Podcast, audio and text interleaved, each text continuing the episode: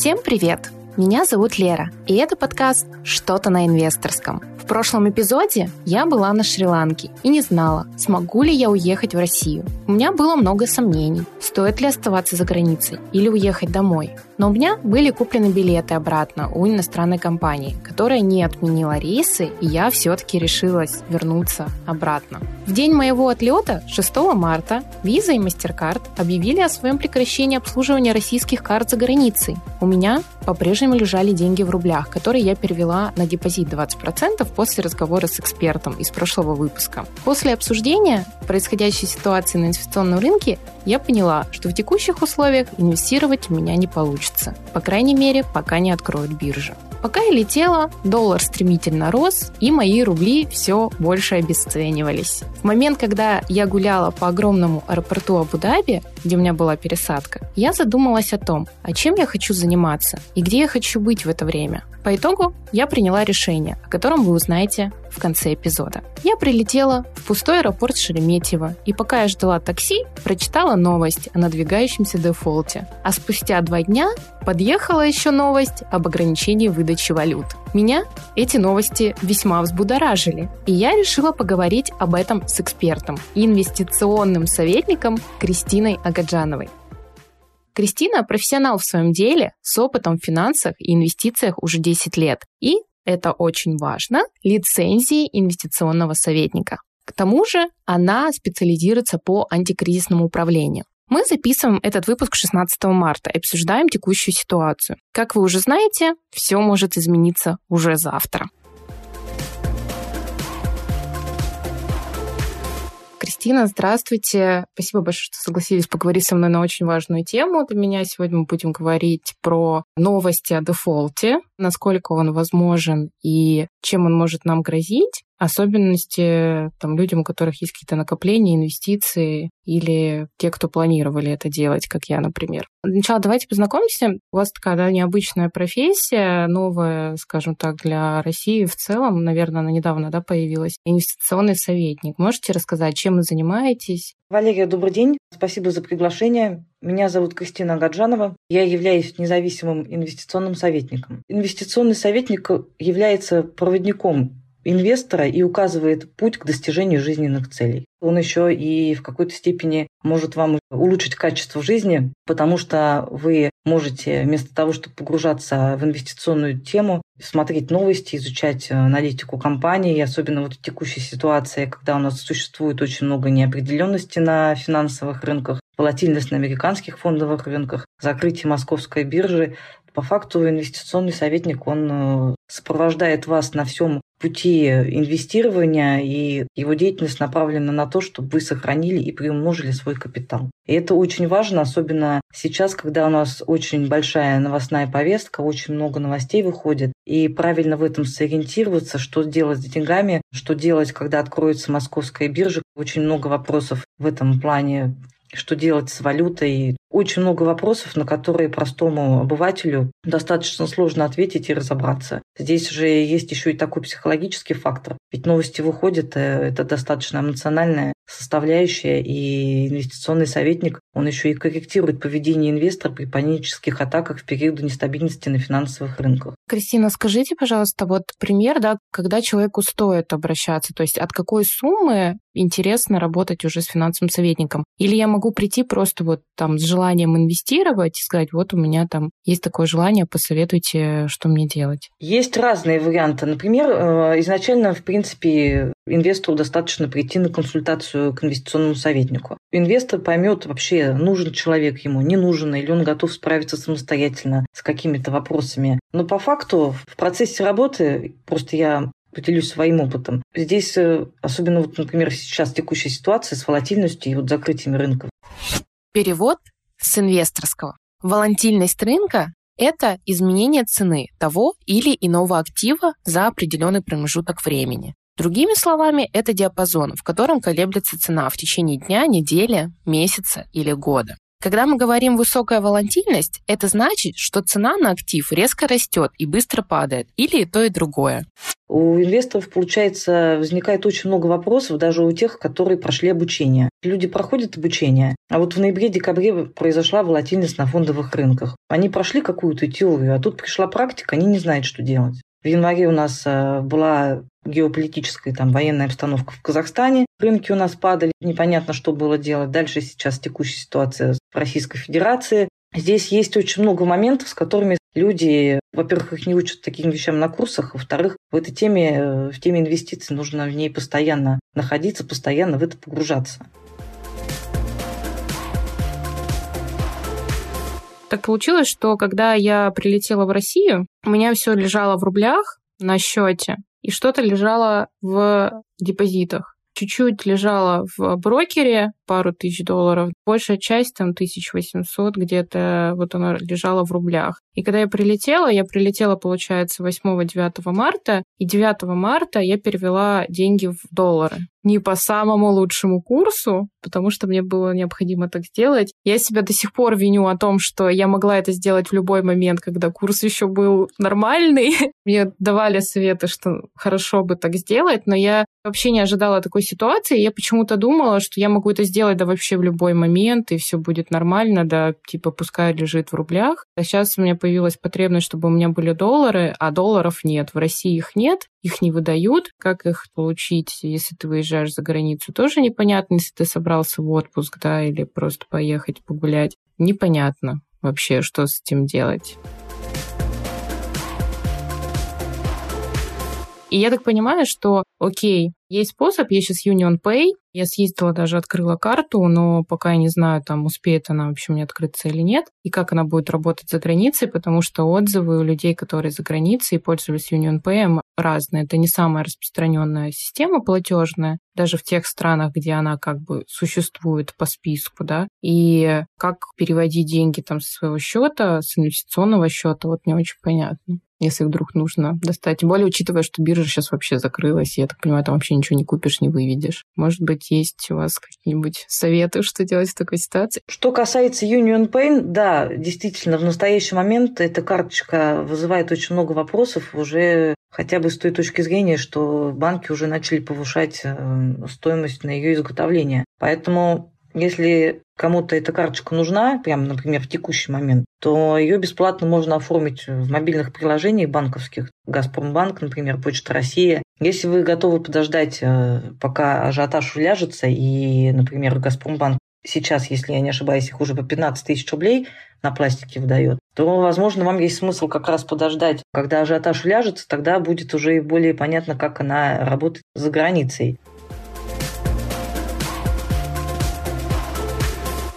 Есть еще один вопрос, который интересует сейчас, наверное, не только меня, но и многих слушателей. Как тогда переводить и получать деньги в долларах, если они вам очень нужны, но нет рабочей карты? И как вообще размещать денежные средства, чтобы можно было ими воспользоваться в других странах или вообще в будущем? В части переводов, например, можно использовать если, допустим, вам нужно получать какие-то средства, особенно валютные, за границей, вы можете использовать, например, золотую корону. Но, как э, правильно, Валерия, вы отметили, сейчас же у нас валюту все-таки нельзя конвертировать, поэтому с точки зрения валюты, например, в качестве перевода золотой короны, это, в принципе, можно пока использовать ее как накопительную, что они там, допустим, будут лежать, и когда ситуация улучшится, соответственно, вы просто перевод сможете получить, если не в России, то, допустим, в другом месте, например, в Израиле, где такие переводы принимают. Например, сейчас э, очень популярное направление Грузия и Армения в части того, что там можно воспользоваться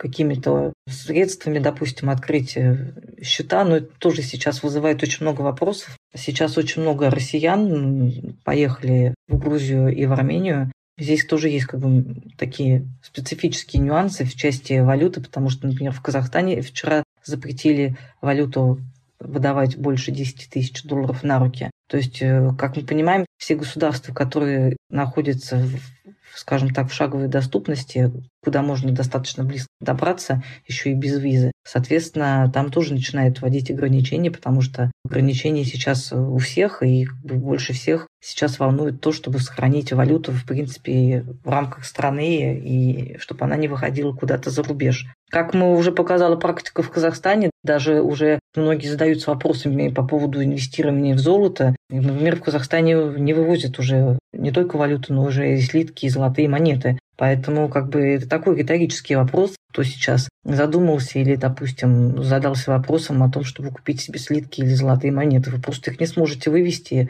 а хранение, например, золотых слитков, оно стоит достаточно дорого, и дома их в обычных условиях вы просто не сможете хранить. В противном случае у вас его просто банк возьмет, если возьмет, то с очень большой скидкой. Поэтому вот очень много моментов, которые нужно людям учитывать, и не бежать, допустим, просто там появилась какая-то новость, люди бегут, о, все НТС на золото отменили, все нужно бежать покупать. Как правило, везде у нас возникают различные нюансы. Я периодически привожу этот пример людям, что у нас во время различных там войн недаром очень много кладов находится зарытыми, скажем так, сокровища какие-то находятся периодически, потому что люди еще в те времена покупали золото, предметы искусства, и потом просто не могли с ними ничего сделать, выехать никуда. Поэтому в этом плане нужно быть очень аккуратными, когда вы рассматриваете, что вам нужно что-то сделать со своим капиталом, куда-то его, допустим, разместить. Возможно, в текущей ситуации ничего лучше наличных средств и не будет, особенно это касается долларов. Учитывайте эти моменты.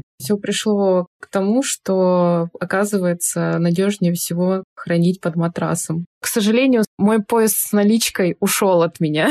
Чуть-чуть я не успела это сделать. Долететь до Израиля можно с Union Pay и попробовать там снять.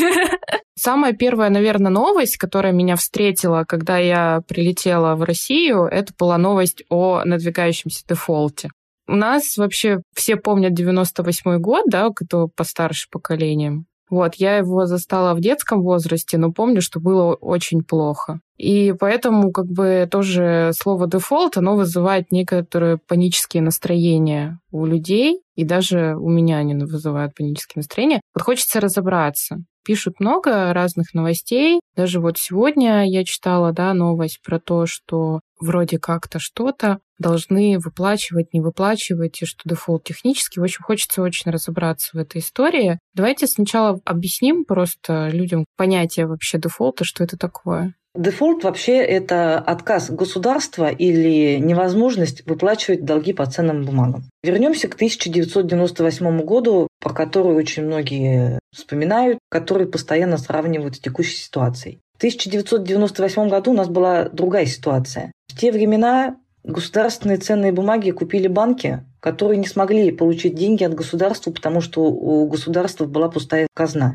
В результате банки не смогли вернуть вклады населению, и люди потеряли накопления. Казна пустовала, и правительство вновь занимало и возвращало из вновь проданных ценных бумаг. И в результате вот этого круговорота финансовая пирамида рухнула. Сейчас у нас ситуация другая. У государства достаточно денег в рублях, чтобы исполнить свои обязательства. Это то же самое касается того, что люди боялись, что вклады, российские вклады будут заморожены. Сейчас показательным является то, что наоборот сейчас ключевая ставка у нас составляет 20%, и наоборот сейчас население имеет возможность, скажем так, достать деньги из-под матраса и положить их на вклад по 20-21% годовых. Текущая ситуация, она очень сильно отличается от того, что было в 1998 году. Сейчас у нас ситуация следующая. Из-за жестких финансовых санкций около половины резервов Центрального банка заморожены. Многие американские аналитики прогнозируют, что уже через месяц Москва станет неплатежеспособной. Но на текущий момент э, нам нужно обслужить долг, который составляет 118 миллионов, это по облигациям. Перевод с инвесторского. Облигация – это ценная бумага. Ее можно сравнить с долговой распиской. В данном случае мы говорим о государственных облигациях. Это означает, что государство берет деньги в долг, чтобы покрыть дефицит бюджета и обязуется их вернуть под процент в определенное время. Облигации выпускаемой валюты называются еврооблигациями. Сегодня у нас направлены платежные поручения иностранным кредиторам. И если с той стороны, скажем так, банками будет исполнена возможность исполнить эти обязательства в иностранной валюте, соответственно, обязательства будут исполнены в иностранной валюте. В противном случае Российская Федерация будет делать платежи в рублях. Например, у нас уже с 2018 года по еврооблигациям, которые были выпущены после этого периода, такая возможность заложено непосредственно уже в самих документах. То есть о том, что у нас госдолг может погашаться именно в рублях. Соответственно, если у нас будет такой, скажем так, негативный сценарий, у нас э, будут обязательства в рублях погашаться. Также у нас э, Путин подписал указ, который разрешает возвращать долги России тоже в рублях. Выплаты кредиторам, которые ввели санкции, тоже будут идти только в рублях. Или если есть, например, специальное разрешение в валюте долга. Поэтому здесь есть очень много нюансов, что касается дефолта. В частности, например, у нас есть возможность взять инструменты у Международного валютного фонда, так называемые специальные права заимствования. То есть можно, скажем так, занять деньги у МВФ, и на эти средства санкции не распространяются, зато это позволит нам выполнить обязательства. В любом случае, так как это касается все-таки иностранной составляющей, это никак не относится к Российской Федерации, так как у нас все-таки расчеты в рублях, у нас а, продукты все продается в рублях, то есть э, Российскую Федерацию это не затронет. Потому что, во-первых, у нас и ставка 20% годовых, что тоже сдерживает инфляцию в какой-то степени. Также у нас экспортеры обязаны продавать 80% выручки. Соответственно, это является, скажем так, внутренними задачами, и вот эта вся история слабо затрагивает внутреннюю экономику и финансовые организации. Для рядовых граждан никаких рисков не существует. Ну и вот технический дефолт, он будет, в принципе, минимальным. Если я правильно поняла, да, из записанной ситуации, то люди сейчас, они боятся больше всего о том, что все деньги, которые лежат в банке, у них сгорят. Я как понимаю, что такого произойти не должно, что ситуация другая, и, в принципе, хранить деньги в банке по-прежнему можно, положить их на депозит, и все будет с ними хорошо в плане того, что текущая ситуация там по выплате долгов, она на это не повлияет. Есть другие экономические факторы санкций, которые влияют сейчас на цены продуктов. Да, инфляция, она все равно будет высокой, как ни крути. Сейчас э, вопросы там потому, что у нас много товаров, э, составляющих, комплектующих, э, которые раньше поступали, они перестанут поступать. Это создаст некий там дефицит, но это не связано именно с дефолтом. То, что, в общем-то, это не взаимосвязанные вещи. Да, вы понимаете правильно, но, как я уже отметила, это касается больше рублей, потому что с валютой ситуация у нас сейчас немножко другая. Все-таки не рекомендую я иностранную валюту сейчас нести в банке. Если у меня лежат деньги на валютном счете, в российском банке, естественно, тоже лучше, пускай там пока лежит. Ну, в текущей ситуации, если у вас счет, э, если не ошибаюсь, открыт до 1 марта, вам эти деньги в сумме 10 тысяч долларов вам смогут их банки выдать. А мне их не выдали. Я ходила когда в Сбербанк, но дело в том, что я пополнила счет 9 марта, и из-за того, что я пополнила счет 9 марта, мне их не выдали. Хотя он открыт, хотя я считала, и в постановлении написано, что именно если открыт счет после 9 марта. Сейчас, в принципе, существует нехватка наличной валюты, поэтому банки просто ее не выдают именно из-за того, что есть нехватка. Ну, я видела, они у них были, точно. Нет, мне выдали, мне, получается, выдали там 250 долларов, которые я положила до 9 марта. Они у меня там лежали до этого. Какие-то там остатки, в общем-то. А вот интересно, неправильно сделано? Возникло ощущение, что меня немножечко обманули.